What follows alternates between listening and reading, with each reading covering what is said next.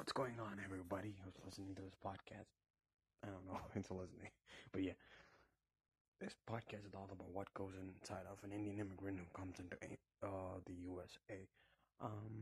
Yeah, the acceptance, the insecurities, the change.